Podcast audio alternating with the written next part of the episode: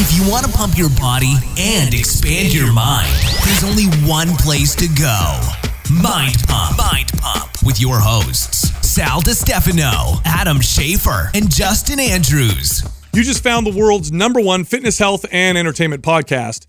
This is Mind Pump. Right in today's episode, we answered listeners' questions, but this was after a 45 minute introductory conversation where we talked about fitness, studies, science, our families and much more. By the way, you can check the show notes for timestamps if you want to fast forward to your favorite part. Also, you want to ask a question that we can pick maybe and answer on an episode like this one? Go to Instagram at Mind Pump Media. Find the post every Sunday that we post up where people post questions and then uh, put your question up there. And if we pick it, you'll hear it on an episode like this one. Now, this episode is brought to you by one of our sponsors, Kreatures of Habit. They make a product called Meal One. It's amazing. Okay. It's oatmeal with 30 grams of plant based protein, those omega 3 fatty acids, vitamin D, probiotics, prebiotics. It's delicious. It's delicious. It's a very convenient way to have a balanced, high protein meal. And right now, trip off this. If you go to kreaturesofhabit.com forward slash mind pump, by the by the way, creatures is spelled with a K. So K R E A T U R E S, kreaturesofhabit.com forward slash mind pump. Go there and you'll get, with the code MP25, you'll get 25% off your first order. However, if you do a subscription model where they get you some every so often, you'll get 44% off on top of that. So 44% off the price plus an additional 25% off with the code MP25 for your first order of your subscription. So it's like a massive discount. Go check them out. Also, we got a sale going on this month. Uh, we put together all of our best at home workout programs uh, and we put them in a bundle called the At Home Holiday Bundle. Okay, check this out MAPS Anywhere, Map Suspension, MAPS Prime, and the No BS six pack formula all together would normally retail you for over $330. But right now, you can get all of them in our at home holiday bundle for only $99.99. That's it. So if you're interested or you want to learn more, check out the programs, go to mapsdecember.com. All right, here comes the show. The new year is almost here. Lots of people make goals uh, when the new year comes. So check this out. This is extremely important. The most important things to focus on when you make goals is number one, how you make those goals. And then number two, why you make those goals. If those two things are done the right way, your odds of sticking to your goals are very high. If you mess those up, forget it. You'll be like everybody else and you'll fail at over 90% of the time. All right, let's talk about first the how, and then let's talk about the why. So let's start with the how, right? Um, we always talk about making small goals, but um, I don't think people realize exactly what that means. Like, what do you mean by small goals? Like, what does that what does that look like? Um, so I think it's okay to have a huge goal. Like, for example, uh, losing hundred pounds is a huge goal, but I think it's important that when you set off towards that goal, you set really small, easy, yes. obtainable goals. Yes, that, to acquire wins. That yes, that lead up to that versus the whole time I'm I'm chipping away at this diet and this training, I'm thinking about the hundred pounds I need to lose. Uh, every single day, every single week, every single month. I think it's smarter to be like, hey, this week what I know the main goal is to lose 100, but this week what I'm going to do is commit to, you know, no days of eating out. I'm going to have a perfect week of just making my meals and eating the whole foods that I have and then I'm going to go for 3 walks. Like that's yes. my goal. Yes, the behaviors. I like stressing the behaviors and I and, and I like to ask myself this, or I, I will train or coach people to ask themselves this. What's one change I can make now that's realistic forever? And that's where you start. So there's no mm-hmm. wrong answer and the reason why I say forever is because here's the challenge with making New Year's resolutions is that we tend to make them in this really motivated kind of state of mind. So it's like, oh my God, that's it. Especially after holidays, right? I ate a bunch of food. I drank all this alcohol. I didn't even work out for the whole month of December, or maybe I haven't worked out for the whole year. Like, that's it. New year. I'm starting all over. Let me set these goals. And then we're like, super ambitious and super motivated. And we set these goals that are unrealistic when the motivation fades away. So it's important to say, what is something I can do now that yeah. I know is realistic forever? And then that's where you start. And then Adam, you mentioned behaviors. I love that. I think that's the best. So instead of saying, you know, this month I want to lose four pounds, I'll say, okay, for this month, my goal is to see if I can only drink water and no other uh, fluids, no no sodas, no juices, just water for this month or this week. And then the next time, when that, once that becomes something that's consistent, then the next goal can be, okay, I'm going to make sure I don't eat uh, past 6 p.m. because I have a tendency to eat past 6 p.m. And when I do, it tends to be these bad foods or whatever. I'm throwing stuff out there. Yeah. There really is no wrong answer here, but how you make those goals is so, so, so important. Now I was considering how to answer this because in the notes it, it said like start at the end, and so I didn't know how you were going to kind of like tie all that together. Uh, but for me, it was I was thinking about that. Like, there's no reason to to necessarily throw out this goal that you have in terms of like becoming more healthy and like maybe trying to get to a place where you feel like um, like my desired outcome is that I'm going to lose some weight, and my desired outcome is that I am going to get more muscular and I'm going to look better, or whatever it is that's initially drawing you in. But I'm not going to put a timeline on that necessarily, like I would, like you'd think if I'm going into a um, like a New Year resolution, like I'm going to give myself this rigid timeline. Uh, I just think that people completely overestimate what it takes to get there for one and then also like these little goals in between to focus on that specifically is going to move you so much closer to that desired outcome uh, than to you know rigidly sort of put a timeline behind it and allow for uh, you to sort of move and be flexible on your way to get there. Yeah, well, um, uh, there's a there's a I don't know what it's called, but there's a psychological phenomenon where the further away the date is, the more lofty and uh, the the the goal is, or the more somebody overestimates their ability. So, like if you say someone, "Do you think you could be you can make a million dollars in 15 years?" Like, "Oh yeah, yeah, I could totally do that," right? But if I break that down into chunks and say, "Do you think you can make a hundred grand by the end of this month?" No way, that's good. Or do you think you could do this by today? Then people tend to be more realistic. So breaking it up into small, and really these are just the steps. Like if I want to travel from point A to point B, there's steps that go along the way. Now the second part of this is the why. This is really important. If the why is from a negative place, the odds that you'll succeed are low. yeah If the why is from a positive place, the odds that you'll succeed are much higher. So here's an example. What would be a negative place? I want to lose 30 pounds because I'm fat. because I'm ugly. because i'm disgusting I'm fat, right? whatever, yeah. I'm not attractive, right? What would be a positive place? I want to lose 30 pounds because uh, I really want to be able to pay my kids more outside and I like to spend time with them. Or I want to lose 30 pounds because, you know what? I, I, I deserve to be healthy. Like I should definitely take care of myself, right? When it comes from a positive place, your what you do to get there feels good versus when it's from a bad place everything you feel everything feels like a punishment like if i'm losing 30 pounds because i feel gross and unattractive well then eating in a way to do so feels restrictive. Workouts feel like punishments. I'm p- punishing myself because i'm unattractive. If i'm working out from a good place like look i, I need to you know I, I think i should be taken care of. I, I deserve to be taken care of. Now workouts become self-care diet becomes nourishment. And this is so important for long-term success. Very very important. The reason why people get confused is because negative emotions are very powerful short-term motivators. Mm-hmm. So you can definitely motivate the hell out of yourself for a short period of time by beating yourself up and focusing on this negative and making yourself feel like crap but it ain't gonna last forever because nobody wants to feel like shit forever.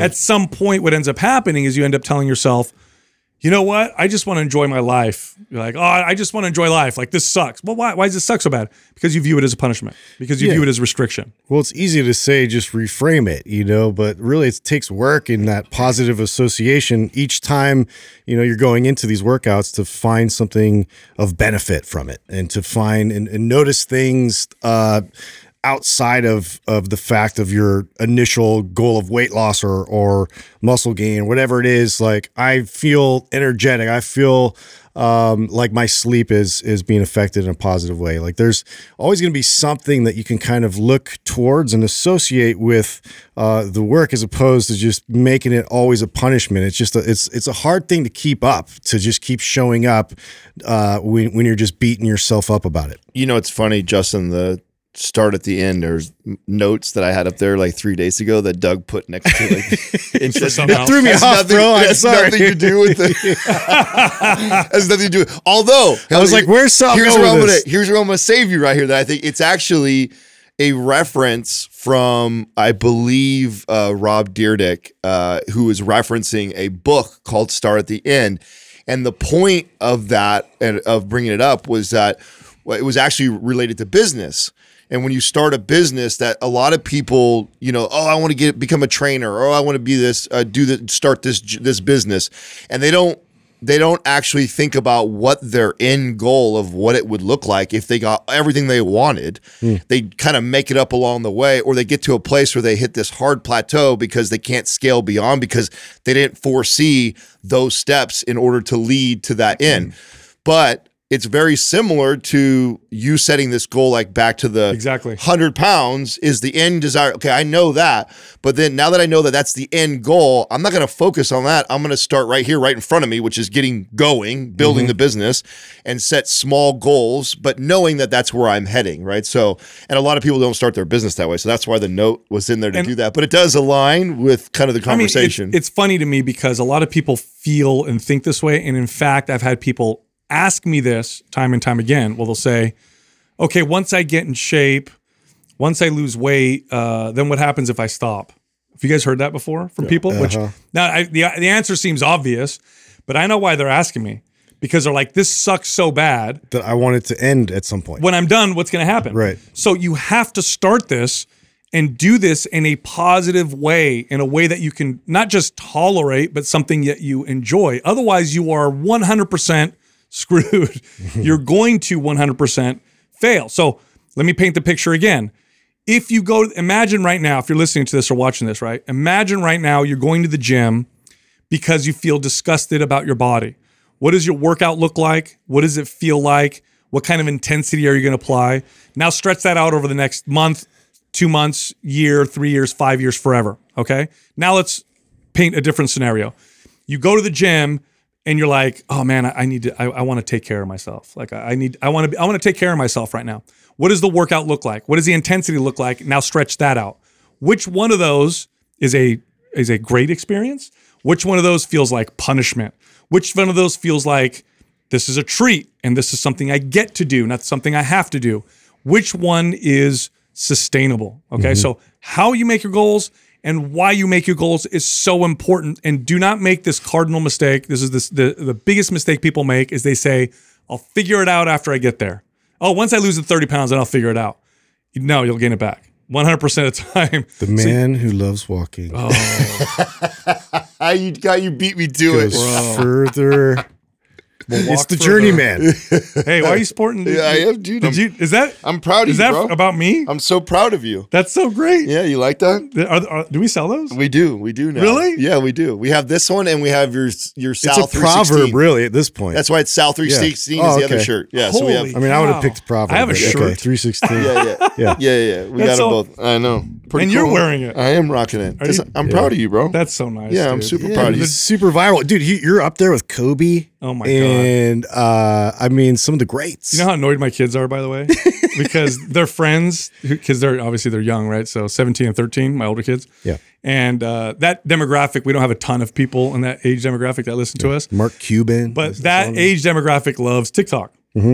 So now my kids have their friends constantly bringing them like TikTok clips where people There's post all kinds of stuff with with that quote, yeah. and they're like, oh. Even my daughter rolls her eyes every time. Oh, my dad's gonna. My favorite was the one that I sent you guys where The tile guy? Yeah. Oh, yeah. Yeah. So it's like a guy doing tile, like ironing shirts or whatever. He's just like, this has gone too far. Like you're just doing mundane things. Stop making it it's got Sal's audio in the background. about this motivational. Thing. yeah, this motivation needs to Hey, stop. hey, speaking of kids, um, I saw your video you posted up this last week. Your your boys, dude. Have you seen Oh, his yeah, boys? Oh, I didn't see yeah. it yet. You were telling me about. Yeah, it. you gotta it pull, right you, now? gotta, you gotta pull it up or send have send it to Doug so he can show that show these guys. Yeah, like, man. So they're they're just- like like serious backflipping and stuff. Oh, now. dude! I mean, it's an everyday thing. Like at this point, uh, they, they alternate throughout the week, so Oh wow, I'm watching one right now. getting really competitive with this gymnastics, and uh, their skills are, are really starting to kind of Bro, that's no joke. Taking places. So That is no joke. Yeah, like Everett at, at one point he could only do like one back handspring, and then I swear it almost it felt like overnight for me because obviously I'm not at every practice and like Right. watching him kind of develop this.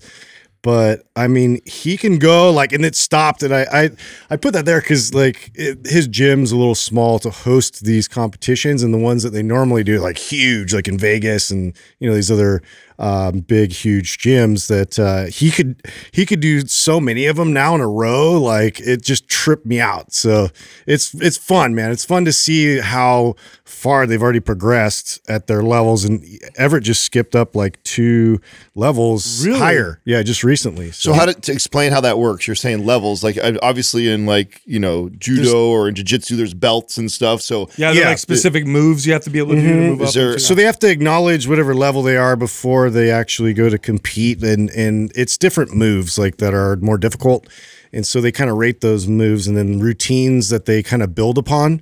So, for instance, with the trampoline, there's like a couple of these kind of front back flips, and then like baranis, you kind of flip sideways, and then there's this one where it's like a ball up where he he goes down and kind of.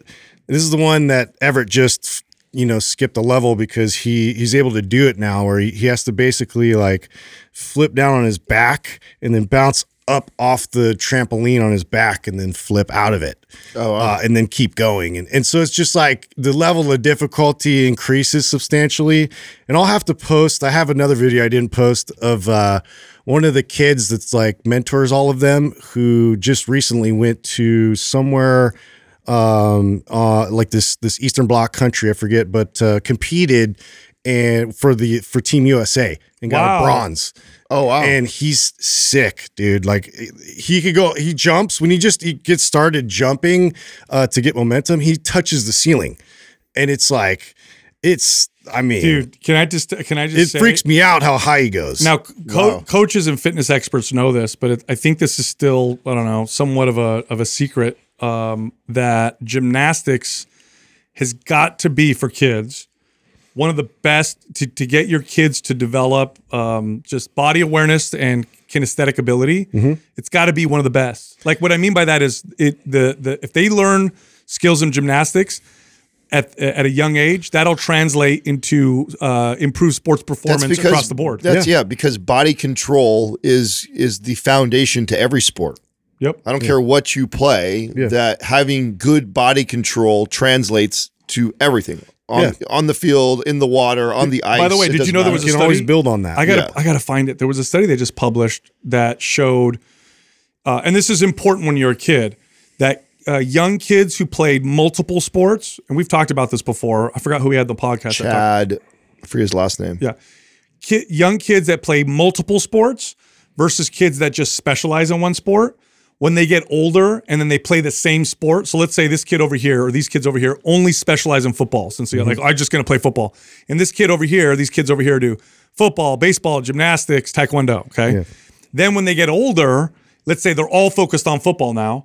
The kids that did all the sports when they were younger do better at the football than the one who just focused on football. because their ability to adapt to different variables is way higher than the ones that are specialized and it's and it's because of the age. When you're young, your Mm-hmm. You're malleable. Yeah, Yeah. your neuroplasticity of, of the brain is so crazy that at that point, developing general skills has crazy payback. That's actually one of the episodes I refer out more than any almost any other Really? episode. Yeah, yeah. Anytime I have somebody that has a kid that's in sports, I almost always think because if you, I don't know if you recall, but he actually broke it down from like the GPP your your and- fir- yeah your mm-hmm. first year of of playing any sport all the way into college on the ideal amount of rotation of other mm-hmm. sports. I don't know if you remember that or not, but it was like he was saying, and I want to say it's like like I the perfect world like four different sports a year, mm-hmm. leading all the way up till like high school, and then high school you go You down like, to two, I two, think, and then yeah, two, and then not till condense- college do you specialize to one. Exactly.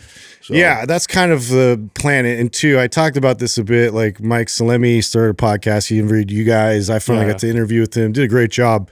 Uh, but we talked a lot about this. Uh, I forgot. I'm like, of course. Like he grew up doing gymnastics first. in Salemi. yeah. Oh god, And of course, you know, and it's like examples. I think like even our other example, that guy makes no sense. Um, Like, now it makes sense a little bit. it, right? yeah. So anyway, yeah. So that that kind of put it in perspective for me. I'm like, oh man, it, it's a little bit of like um like I wish I would have uh, grew up uh, starting there as that base for me. And it- originally, I'm like.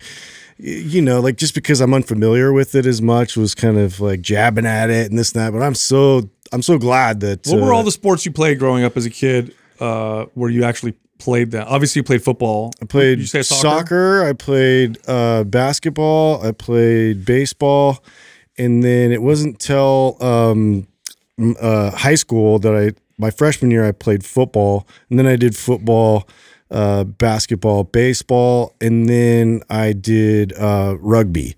And then and then I played college football. Then I played college football, rugby, and then just college football. And then, Adam, you were soccer a lot. Soccer for seven years, and then basketball when I got into junior high. So basketball was junior high through high school. Um, then I played organized. Um, I mean, I played every sport growing up, probably Like like, Justin. did. Yeah, yeah. I mean, I think we, I think we damn near did everything. Uh, as like I, I played lots of baseball and pickup baseball and stuff Yeah. like that, but never Roller hockey? organized. I Yeah, did that I did. I did. I Did did. you? Yeah, I of course. Yeah, we did. Even ice because I lived in Colorado for a while, so we did ice hockey. Dude, for a little bit. rollerblades were the thing uh, back in the day. They were. They were. They were huge. But I- yeah, soccer was the only thing organized, and basketball was the only thing organized that I, that I played. And I wish I would have. I wish I would have done a lot more. I only did uh, martial arts organized. I played with my friends, but I only I did judo as a kid, and then Brazilian jiu jitsu, and then I lifted weights at 14. But That's I played great. almost. That's none of next. I want. I really want uh, my kids to do. I mean, wait, wait, just wait till um because I know the boys are also skiing and stuff like that. The way gymnastics, I really wish I would have done gymnastics because how much I got into snowboarding and wakeboarding. Mm. I loved snowboarding and wakeboarding through all through high school to adulthood. And if that you want to talk about body control and stuff like that, like, Imagine if you did those jumps and you had that familiarity. Of that's the hardest spinning and that's the flipping like hardest that. part about like once you get to a level of like Mm-hmm. ri- both snowboarding and wakeboarding where you have really good control riding uh, the tricks is Mm-hmm. having that that spatial awareness when you're flipping in the air and Mm-hmm. spinning and like man that the learning curve on that of just like falling and crashing over and over because you don't you're not comfortable spinning or going upside down and then coming down it's like it's so hard. You you you it's crazy the little things that you do that his kids are already figuring out of like not closing your eyes and seeing the ground and staying straight and control like I didn't have that foundation so I'm like crashing crashing crashing learning learning the hard way you know trying all those tricks You know what else kid. is uh, super super valuable too for kids? Have you guys ever watched uh, like kids that wrestle, like Yeah. at a really young age, Yep. and they grow up wrestling? That's great for They're them. oh my god, the way that they move their bodies and their just their agility and flexibility. When to you know really throttle down, when to kind of relax your way through things. Like it's it teaches you so much more than you realize. And at a young age, before boys and girls, before the size difference makes a difference, when they're young, I mean, the boys and girls wrestle each other because you know at some at, up to a certain point, boys and girls are kind of the same size, Yeah. or whatever.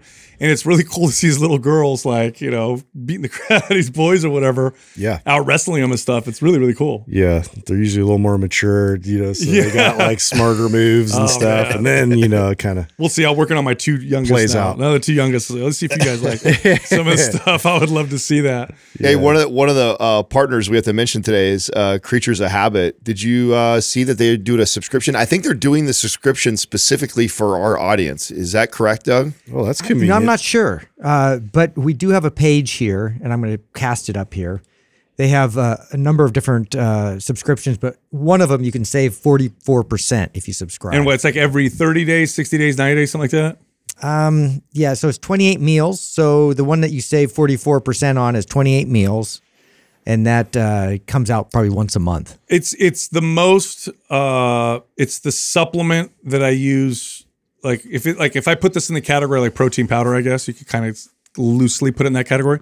I use this more frequently than anything because it's, it's a real meal. It's a complete meal. Yeah, yeah. You know, because It's so it- convenient, man. Yeah, add water and I got 30 grams of protein. What is it? 30, 40 grams of carbs, uh, nine grams of fat, something like that. Yeah. And it's basically a meal. Like you're you're all set. I'm bringing all kinds of packets with me over to uh, Europe because I don't know, right? You never know. I forgot. Yeah. So tell us. So you're going to Scotland? Scotland and then Iceland. So yeah, we're spending Christmas, New Year's. So I get Scotland because you have, uh, I guess, lineage and uh, there, right? Yeah. Yeah, yeah. Iceland. Why Iceland?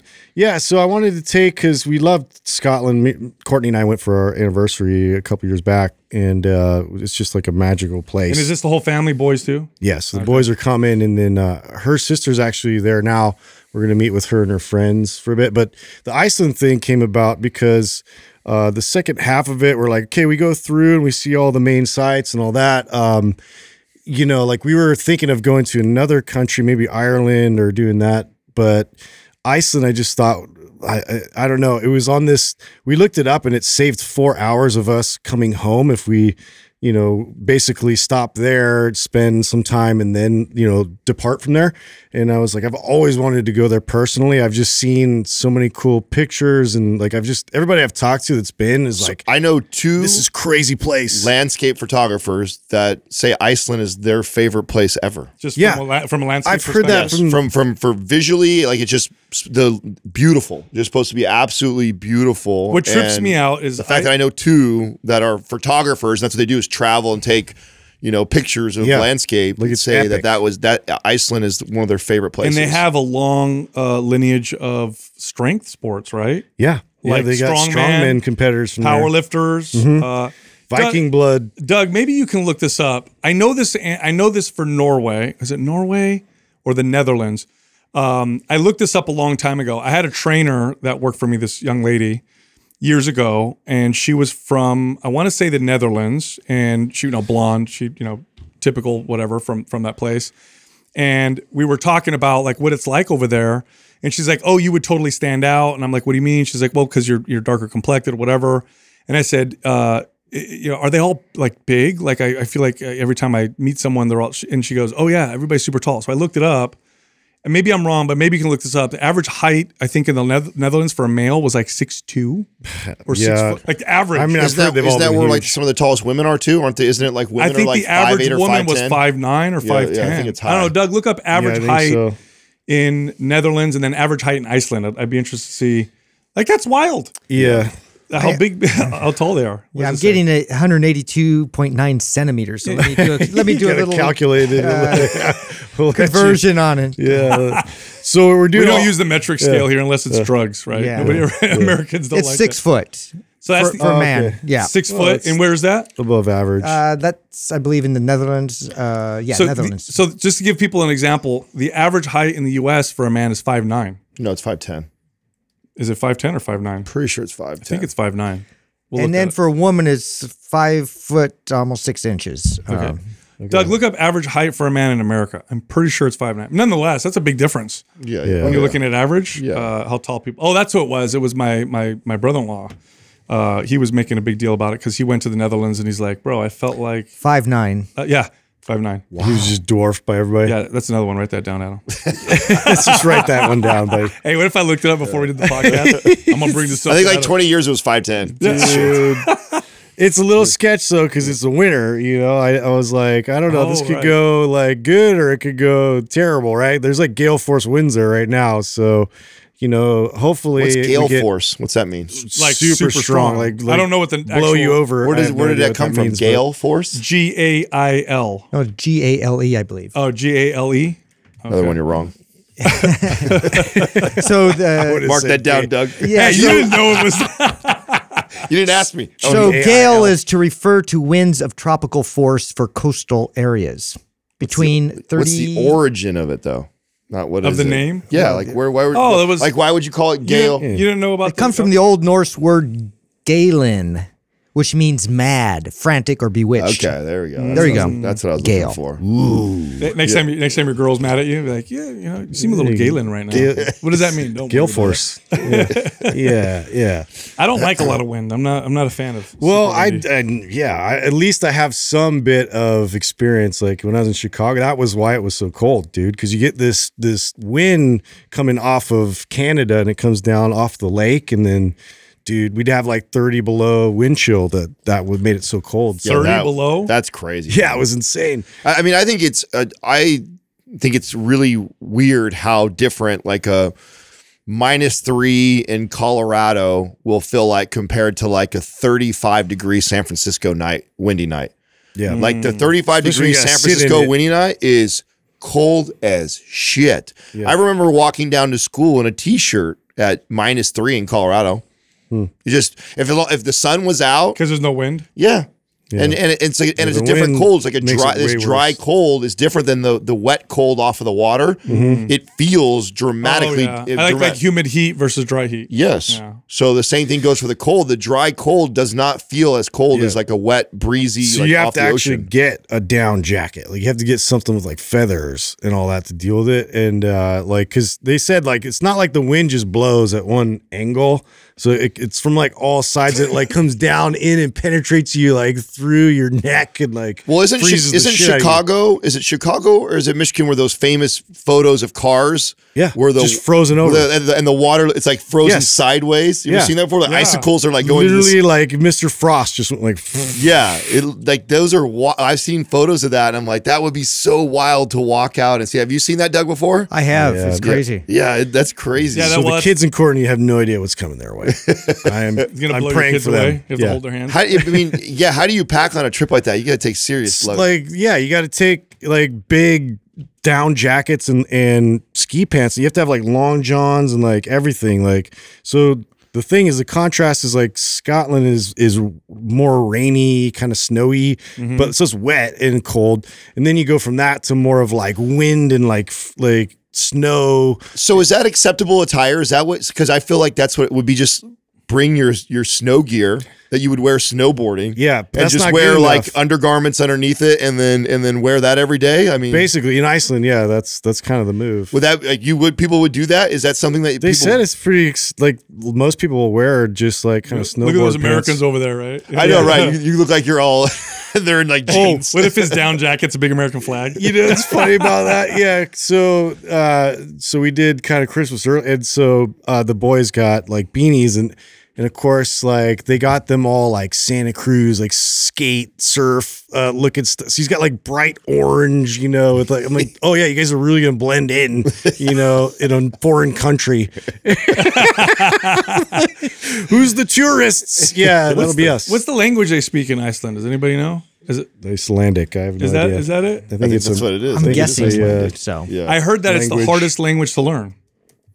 Really? Wasn't it like Bjork? Uh, she's Icelandic. I think she's And from there. she's- Yeah. I think that's considered is, is that the hardest. It's the hardest language. You know why? I, know I thought that? English is supposed to be the hardest. No. English is not the hardest. dude. No. Okay, so Iceland is hilarious. If you just try and read off all the different cities and like towns there, uh, it's all uh like consonants, like n- no vowels at all. It's just all like. I don't even know how to like.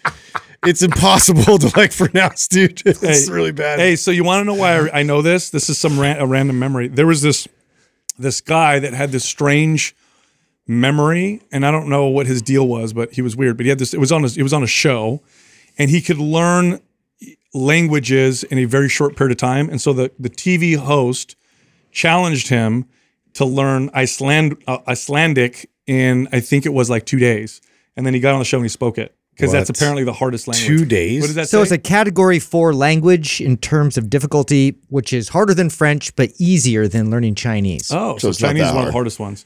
I tell you guys that J- Jessica tried to take Chinese lessons. Show, hey, let's see a ranking of that. I'm just curious, like what, what are a considered? I Like was the, gonna see if you can find the whole ranking, Doug. That's a crazy uh, attempt. Do you want to know what the most obscure language is? Well, I just want to see what the ones are hardest to, to learn. I, I think English is up there actually because of Well, like clicking noises or we have so much slang in our language that I think that it makes it is why it makes one of the more difficult ones for people to learn. I believe So the category five languages is the hardest. are, are the hardest: Arabic, Cantonese, Mandarin, both Chinese, right? Uh, Japanese and Korean.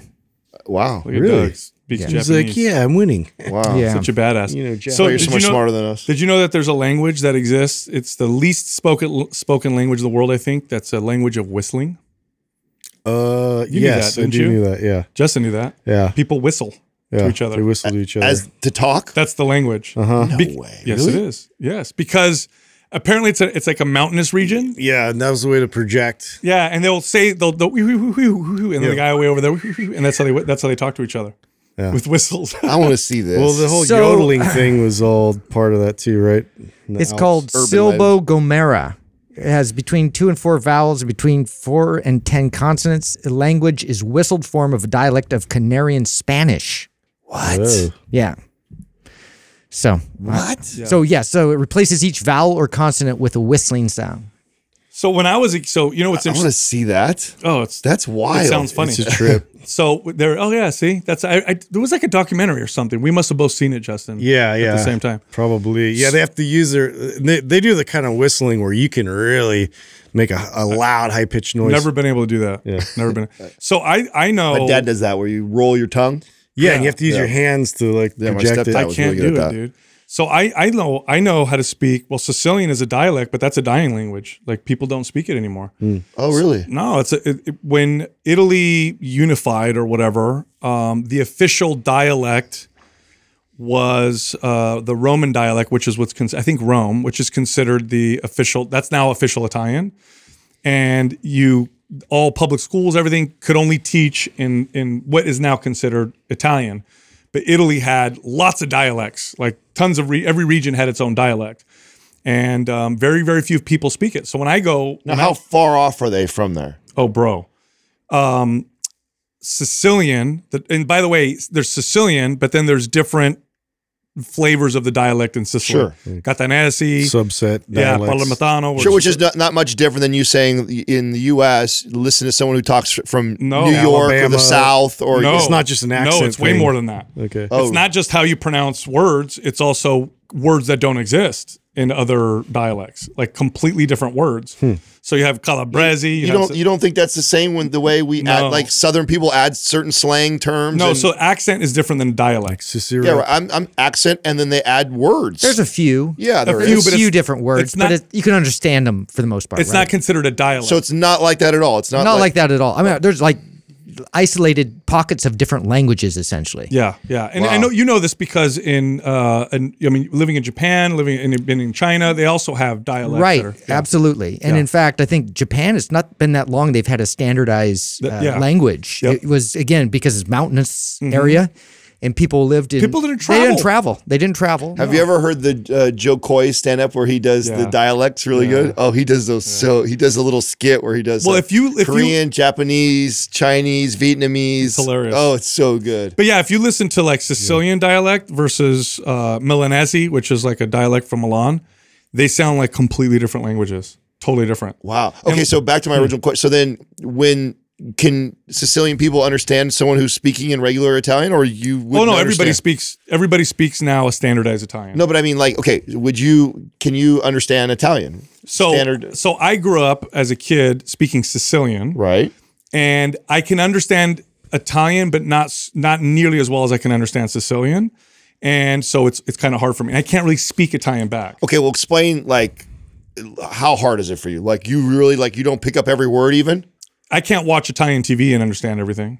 Oh, okay. Yeah, not at all. Okay, so like you can pick out certain words and maybe Hmm. piece together what they're trying to ask. Like if I was asking you repeating the same thing over, you'd probably be able to figure it out. Yeah, yeah, yeah. But if I was going back and forth, no, you would get you would get lost in the No, conversation. yeah. Wow. Yeah, That's wild. It's that different. it's very different. In fact, when I went to Sicily as a kid and I spoke Sicilian, uh, the kids made fun of me and said, "Oh, you talk like my grandmother. Like, what are you, you know? Oh, what are you saying? That's what, you know because no, the kids didn't speak it. They all spoke Yeah.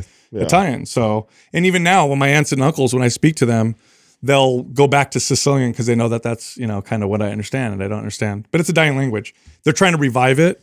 But I mean, nobody Yeah. really speaks it anymore, unless you're like buying like produce and stuff like that in the streets. I, I- I think they still will speak some of the Well, I just watched something uh, the other day. I was thought of you, Adam, because of your um your burn recently on your hand. oh yeah. Uh, yeah. so that was all like steam driven, right? yeah. yeah. Bad. So, dude, there was this uh this documentary was is White Island, I believe. It was this island off of uh uh New Zealand or Australia. I think it's New Zealand.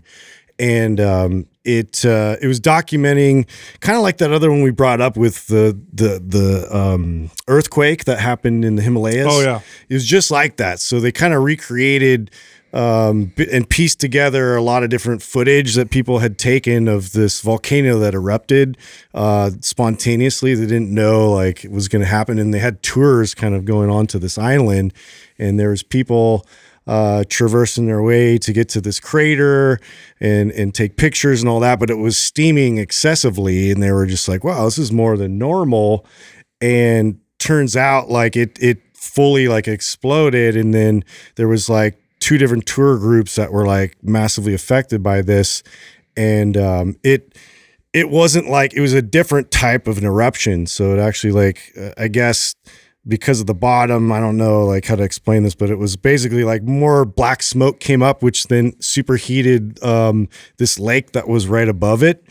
And it just like created this crazy steam that like blasted through Oh. and gave these people the worst burns Like, like, just melted them. humanly possible. Oh. And it was awful because they're describing like you know how like these people were trying to help them out and they were just like kind of trying to grip them and it was like skin was just coming off as they're Oh. grabbing their arm and, Oh, and like they, they didn't show any of it because it was so horrific like how they were describing the whole thing uh but i was like oh my god and these poor people that like went on it was like their honeymoon just got married and how like, many people was it? Was it a lot of people? so yeah, well, so it turns out I think there was like think it was like somewhere around sixteen something people got um, rescued. Yeah. and then there's like twenty two didn't make it. Um, and so they because it was too dangerous for like rescue crews to get there in time because of the you know all the smoke and all the debris and That's crazy. so it was just it was super sad, but it was like, man, like nature does not fucking care. No. Yeah. You know, it's No. just crazy. Like we forget that all the time. That Oh, like, wow. crazy stuff can happen. Oh, look look at that. Volcano burn survivor removes their face mask for the first time. Oh, yeah. that's crazy. But I didn't I didn't realize that like there's different types of Did you- eruptions like that. Did you know, you know, in movies when there's like um like volcanic magma, right? Or molten metal or whatever, and then like someone jumps in, they always like sink in and catch on fire. You know that wouldn't happen, right? How would it happen? You would literally Just melt? sit on top of it and it would burn the shit out of you. Uh, uh, it would keep you up on the top you, just be like, you ain't "Ah!" gonna sink inside. You'll go on top of it and then it just because Oh, it's really thick and dense. Yes. is it really that dense? You wouldn't Yeah. sink at all. Yeah, trust me, I looked it up. I was like, what would happen if It's a random I search. oh, you want to hear random? I love when you when you debunk those stuff like that, right? When you like you've seen something on a movie, like remember the gasoline one? How many how like how many Oh decades yeah, has people? MythBusters crushed that. I know. Yeah, like all you need to do is shoot it and it explodes. no, the, the if you throw a if you throw a cigarette in gasoline, It doesn't won't- just it, light. it doesn't light it. No. It puts it out. No, Yeah, here's- the, the liquid puts it out. My daughter, I got to talk about random. My daughter sent me uh, a bunch of dad rules. She said, like, oh, these are these are dad rules. I'm going to read you four of them. It says, when Don't you be- breathe that way. They're hilarious. Yeah, no. These are hilarious.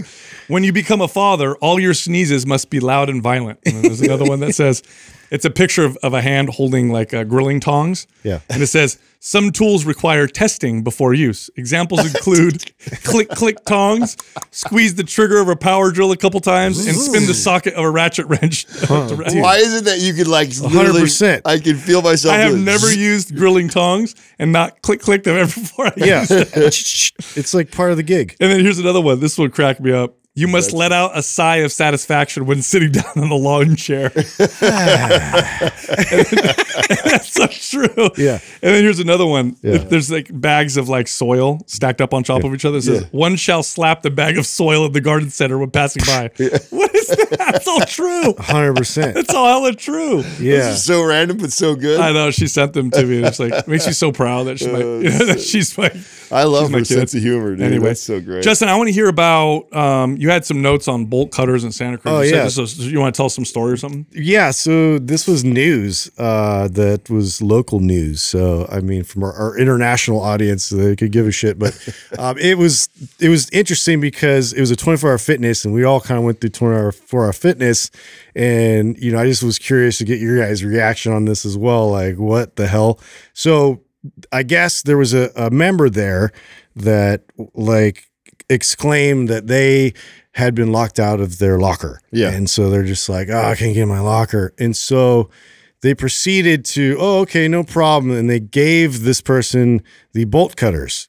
They went in there. They gave them the own. bo- They their own. no unsupervised. Wow. Literally cut everybody's bulk and stole from like uh, 30 different people wow. and took off. So I remember, okay, I remember when 24 Hour Fitness implemented the rule that you had to get an ID from the person and go in there and Yeah. both. So you both took their ID, you had to photocopy their ID that you were both, so you had documentation that this person did that. Yep. That way, because let's be honest, even if you have their ID and they cut, you, how do you prove that that's theirs? So you had their information in case someone later goes, "Hey, someone cut my lock." Yeah. Like I have their their stuff. So I was there before that was a rule, and then afterwards when it became a rule. So that's kind of crazy that that someone got away with that because That's a stupid employee. Yeah, Yeah, that's- it seriously that's a- be that's like a a, lazy lazy desk employee. idiot that Lazy. just like, oh yeah, no yeah, problem. that's a lazy kid who just said, "F it, I'm not going to do my yeah, job." here, take it. What a moron. So what I used to do whenever that would happen to me is when somebody would say, Hey, I, I, I can't open my lock, I don't know what's going on,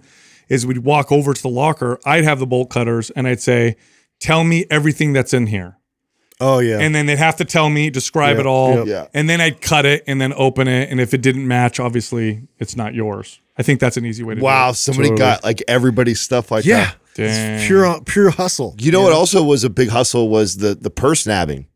I Hmm. remember people would break people. They'd wa- there were people that sit in the parking lot on weekday nights. Oh, yeah. around went six seven o'clock at night around this time of year. Yep. and they would wait until someone walked in and watch ladies either put it in their trunk Yep.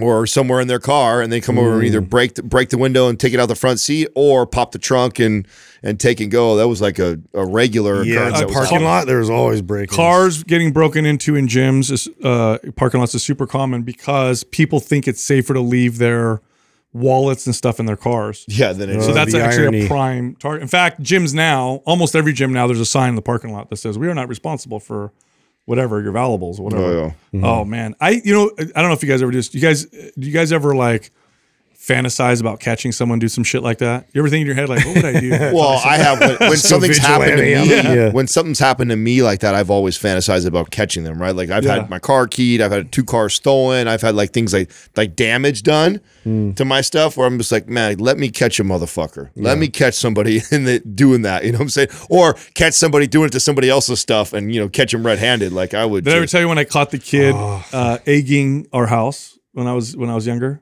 Oh yeah, I was like 17. oh, I'd be less harsh about that. I was like 17. Well, I was, you know, 17, so I'm all full of piss and vinegar, and it's Yeah. my house. Yeah. Right. So, and I just so happened, it was like perfect timing. I just so happened to open the front door as the kid threw the egg, hit the garage, and he jumped on his bike. I had my I had a basketball in my hand because I was about to go play basketball at the school down the street. I ran after him. I threw the ball because he took him a second to take off. He fell off his bike. I grabbed his bike and I said, "Your bike is mine now. You can have your dad come pick it up." And he never came back. He oh, was too scared to come back. oh wow. Yeah, I said, "You tell your dad to come pick up your bike, and I'll tell him what you did." Oh, And wow. then he never, he never came back. That's a great move. Isn't that great? frightened him. You little thief. Yeah, I, I think I told this. I, Story. I ended up Yeah. becoming the thief. Dude, He's lucky my dad didn't find him. Yeah. Another time we had some kid throw a rock uh, at our window. Yeah, that's not okay. And my dad, I never forget, for like a week slept in the living room. And I'm like, please, I remember as a kid, I was like praying. I was like, please don't let some kid do Don't this shit while my dad's in the living Oh, man, room. you'll kill them. My dad's gonna, yeah, he's gonna kill Yeah. somebody. That's not gonna be good. Yeah, I was uh, um, uh, when I was at um, uh, San Jose State, and it was really competitive to get parking at this parking structure.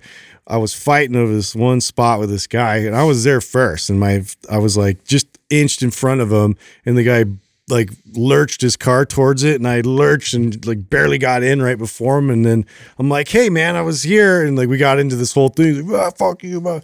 and then he drives off and I'm kind of slowly walking. I had this feeling like, you know, gonna do like, to your he's gonna do something, you know, like I was just like, nee, nee, nee, nee, nee, a little spidey sense, like kind of came up. Dude, walked right back up the stairs. Sure enough, guy's got his uh, trunk open. He he had a tire iron. Oh my God. And he was like this, like full like swing. I was like, ah! He like yelled at him. He's like, ah!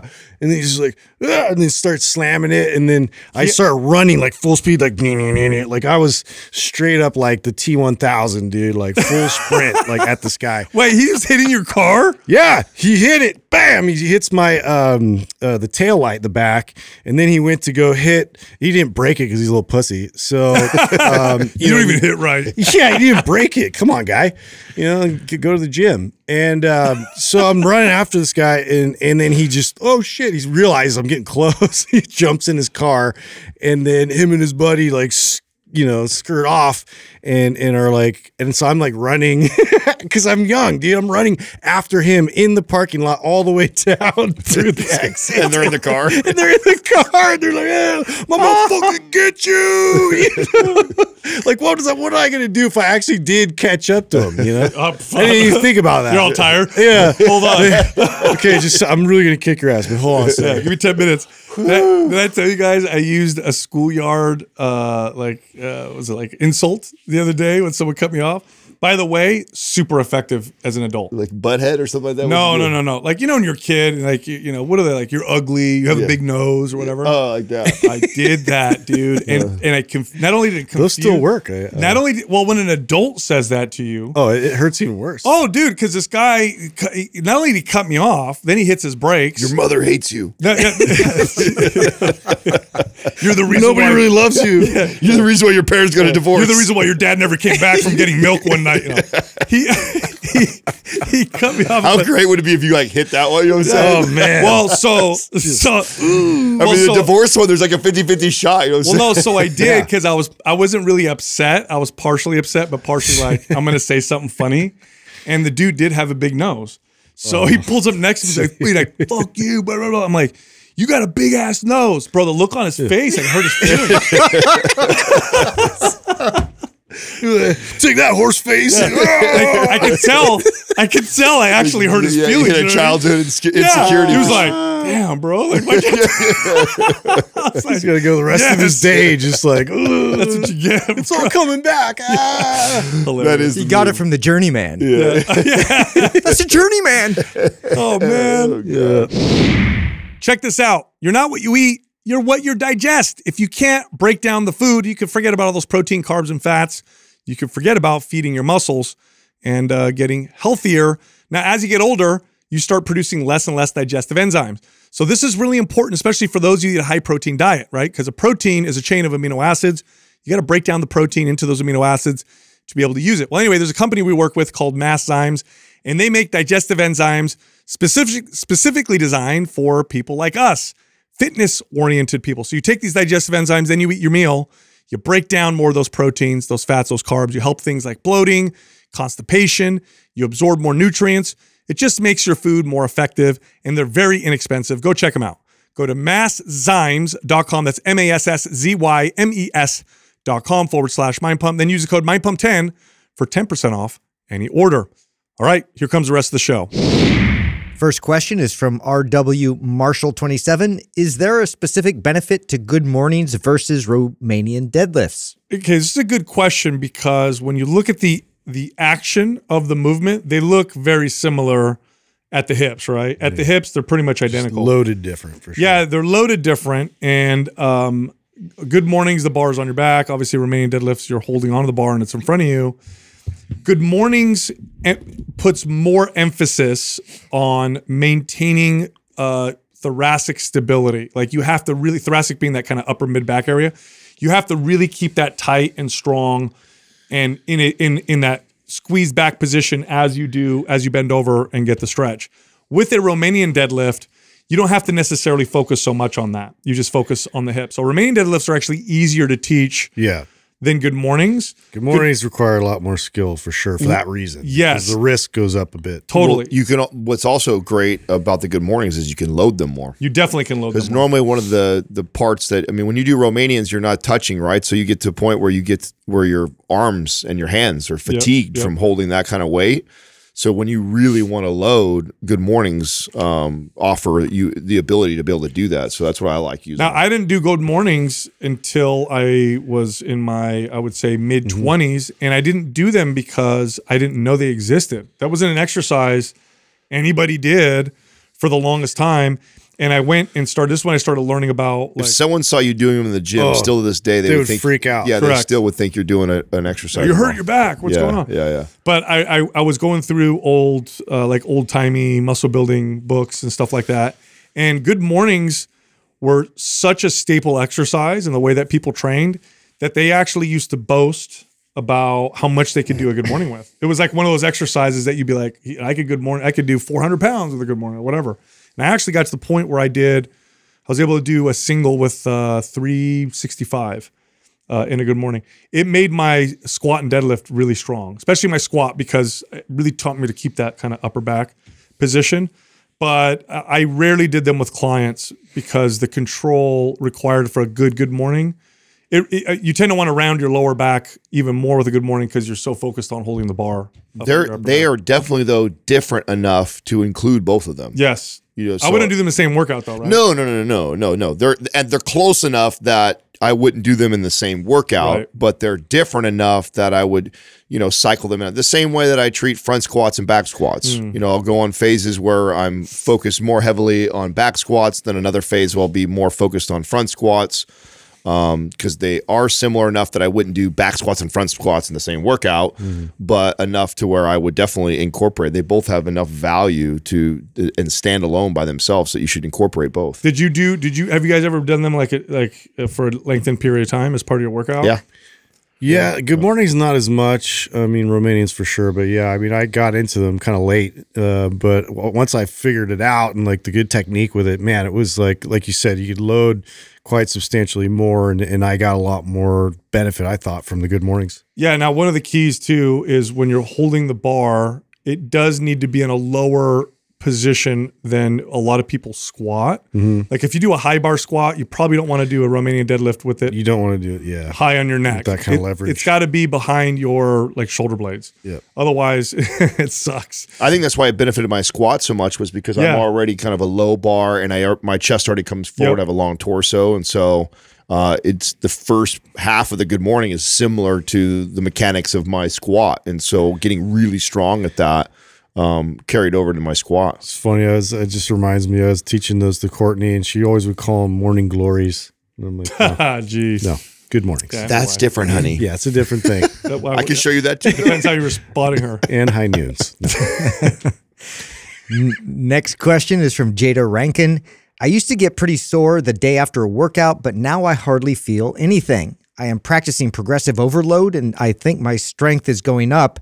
Am I not pushing myself enough? You answered your question already by that second part. Yeah. The fact that your strength is going up. I mean, you're in a great place. If your strength is going up and you're not getting sore, you you hit the holy grail of like the perfect amount of progressive overload. You know you're soreness overloading the body just enough Mm-hmm. that you are getting stronger and you're not getting too sore. That's a beautiful sweet spot. You know what soreness will tell you if it tells you anything? It can tell you you did too much. Yeah. It it doesn't tell you. It's had a more often than not, it is an indicator of that. Yeah. More times than not, your soreness is is you telling your do- your body telling you that you didn't need to do that much to progressively overload. Yeah. And if you are progressively overloading, and you know you are, and you're seeing strength go up, you don't need to change anything. Now, now, and, and here's also uh, another part of that. My best progress, my bet when I know like I'm doing everything right, besides the measurables like strength and all that stuff, is I don't get sore.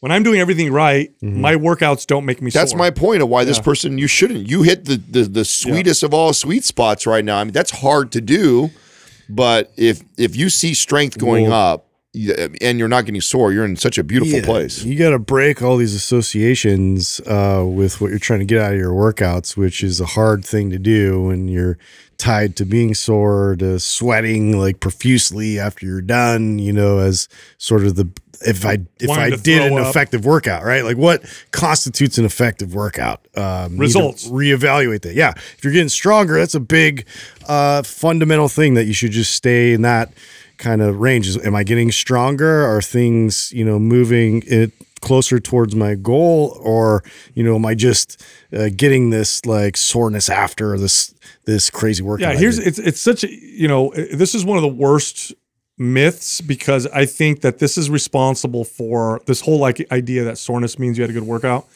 It's more res- it's it's responsible for really preventing fitness fanatics from progressing because it's the fitness fanatics that tend to chase this because they think that it's val- I did this as a kid. My goal with every workout was I had to. I had to get sore. If I didn't get sore, oh man, that was a wasted workout. And so I would always do things to try and get myself sore. And it very quickly would result in me getting no progress. And I wish I knew this as a kid. I wish somebody taught me this because I would have saved myself a lot of wasted workouts, a lot of overtraining. I would have got way better results.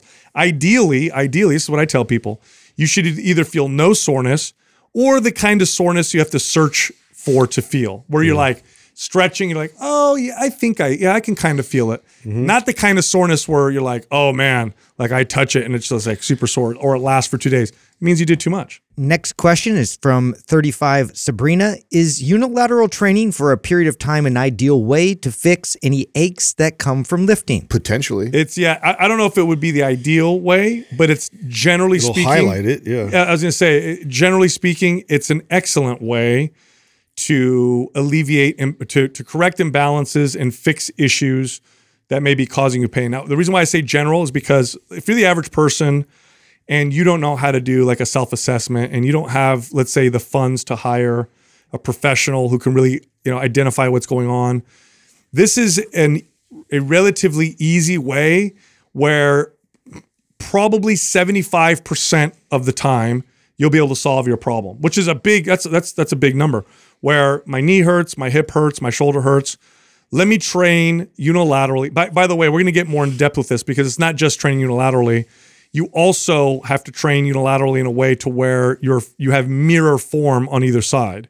That's the key. Like right arm looks exactly like left arm so you have to watch yourself in the mirror uh, when you're doing this. But this will highlight issues because, especially when you're doing bilateral stuff, and especially with a barbell or a machine, Yeah.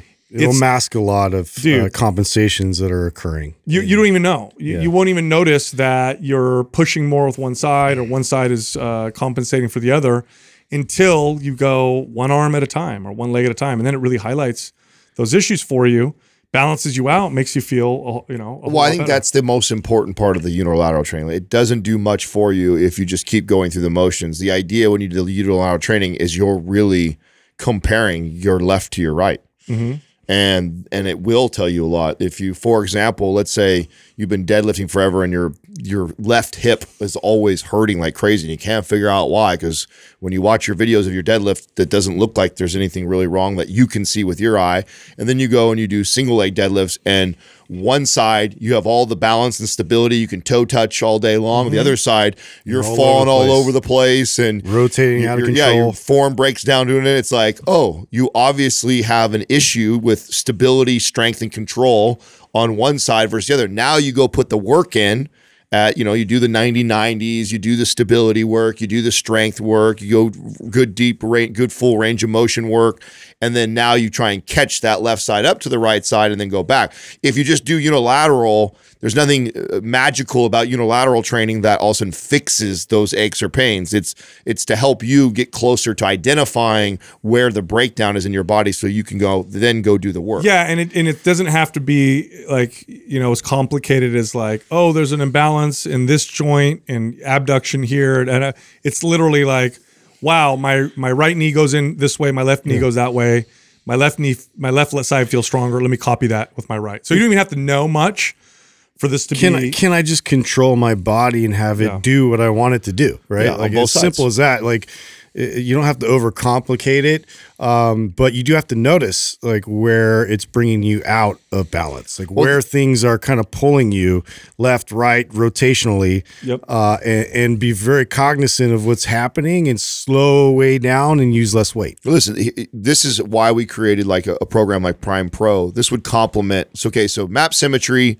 we have the unilateral work in there. Ideally, you have Prime Pro also to complement these types of things too. It doesn't mean that you have to have it. You can go do all the research and figure it out yourself or try and figure out what does this mean. But if you were to do unilateral work and see a discrepancy in one side, let's say, like I was talking about the stability on the left side, you would do all the work in the Maps Prime Pro on the hips. You do those exercises that we recommend in there, that's going to benefit that. And then work on getting stronger. So do those exercises, work on getting stronger on each side, watch watch them count, catch up and balance out. Yeah, Like, and one thing to add here is that there's this belief that joint pain comes from uh, like oh it's it's uh, overuse. You'll hear that a lot, like oh it's overuse Weakness. or yeah.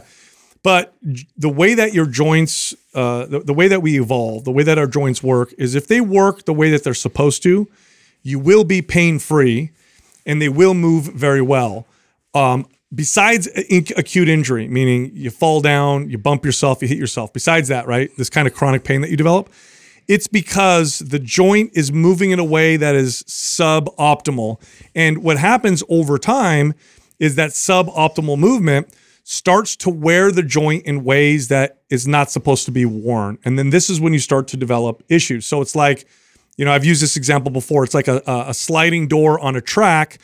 If it's perfectly balanced on the track and lubed, it's going to slide back and forth, no problem. If it's off just a little bit, it'll start to wear one side of the track, and you might not notice one or two times, but over you know a month or whatever, oh man, the track isn't looking good. It looks all chewed up. We got to replace the track. So why am I saying this? Because if you have chronic pain, there's a root cause to that chronic pain, and if you fix that, you tend to fix the pain, and, and versus going to get surgery or looking at the joint and saying, "Oh, I have uh, something's wrong with my knee." No, no, it's not your knee; it's your movement. Something's wrong with your movement. Next question is from CMOS23. What is the best way to capitalize on a big day of eating? Lift the same day prior to the meal or the next morning after the meal? Good question. like, how do you guys like to uh, like? I like this because you'll hmm. have those holidays and those days where you are going to eat a lot of calories. Do you guys ever try to like utilize it? And like, So oh it de- okay, so it depends what I want out of this, right? Yeah. So if I'm looking for performance in the workout, it makes sense to load up and then this is for the workout tomorrow morning or whatever. Yeah. If I'm like I want to minimize the amount of quote unquote damage all these extra calories would do, I'd actually want to do a hard lift before so that a majority of those calories get prioritized to recovery and building muscle. Yeah. So uh, neither one is wrong. Yeah. I think it's just kind of where my mindset is at. If I'm like, oh, I'm really trying to get after and, these. and to be clear, this is splitting hairs. It's not like it makes a you're right. You're right. That's what I meant. Both. Neither one of these are wrong. thing, I, I would say. Yeah, it's just like wh- like if I now if I'm like in the kick of like oh I want to get stronger on my deadlift I want to, I want to see if I can you know hit this PR I'm gonna definitely you know save the, all those those calories being loaded up and, and train the next day. But if I'm more like aesthetically driven where I'm like again don't want to do a bunch of damage by putting on body fat. I'm gonna train hard first, and then I'm gonna go eat like uh, you know a king. Yeah, I mean, I, I prefer the the option where I you know eat and then train the next day. Yep. for sure. That's just the most fun uh, way to do it, I guess. Well, it makes the most sense because none of us are really performance driven right now. Yeah. Yeah. If one of us was in a sport or something like that, or really chasing a, a deadlift record or something like that, you would. Well, no, that's what he said. He likes to do it after Mm-hmm. for the strength. He likes to eat the big meal and then the day after Yeah. use that as use fuel. that. Yeah, Oh, fast. eat, oh, Yeah, eating. you- You're saying you're saying eating afterwards. Eating. No, no, no, No, no, eat before and then train the second Oh, day. oh. yeah. Yeah, that that is for performance. That's how I do it. yeah. Yeah. That's how I always do it. In fact, I designed a I well, didn't design. I started a Oh, that's interesting. That's where we're all di- we're different. Then I definitely would. I would ra- rarely Yeah. ever do it that way. Well, because too, like we do better when, when we're in a fast. I think it's Yeah. like a focus thing because I do uh, better lifts, like heavier lifts uh, when I'm like that. But no, when I when I I've done this for so after Thanksgiving, that's what I do. Thanksgiving we eat a lot. The next day, I like to come in here and try and and, and work out, work out with my cousins, and it's like a three hour slow workout. But I like to see how much I can lift. So that's the way I use a big meal. Is I I the next workout I'm like let's I like the pumps, I like the strength. Um, but there's really no. I mean, we're kind of sp- we're splitting hairs with this. We are, but it's a fun conversation It is. because I think it really d- depends on your. It just, I mean, look at how we're split here because I care more about the look and what it made the extra calories are going to do to me body fat Yeah. wise, uh-huh. and so I could give a shit about how if I'm hella weak in the workout or not Yeah, in the yeah. workout. Like I care more about the aesthetic side, so I'm gonna I'm going to train hard first, then eat big Yeah. afterwards. And if you want performance, if you cared more about your workout, then you would do it the way you guys are doing. Yeah. Now Yeah. the way to do this isn't necessarily to be like to, to think that this is going to, you know, quote unquote, fix the big meal one way or another. no. It really is about like, oh, I'm enjoying myself. It's a great holiday. We're having fun, and man, I ate a lot of calories. You know, tomorrow I'm gonna I'm gonna go and see how strong I can get or whatever. I'm gonna have some fun with this type of deal. So I don't I want to be careful, and that's why I kept saying splitting hairs, is because what I don't want to convey to people is that there's a way to erase or somehow fix the, No. you Oh, know yeah, the, the no, bad meal.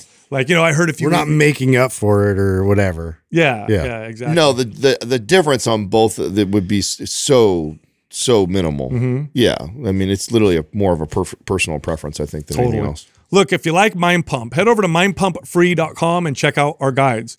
We have guides that can help you with almost any health or fitness goal. You can also find all of us on social media. So Justin is on Instagram at mindpumpjustin.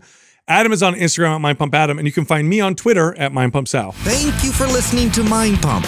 If your goal is to build and shape your body, dramatically improve your health and energy, and maximize your overall performance, check out our discounted RGB Super Bundle at mindpumpmedia.com. The RGB Super Bundle includes MAPS Anabolic, MAPS Performance, and MAPS Aesthetic. Nine months of phased expert exercise programming designed by Sal, Adam, and Justin to systematically transform the way your body looks, feels, and performs.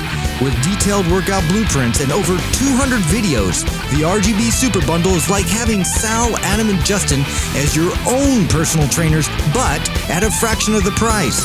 The RGB Super Bundle has a full 30 day money back guarantee, and you can get it now plus other valuable free resources at mindpumpmedia.com.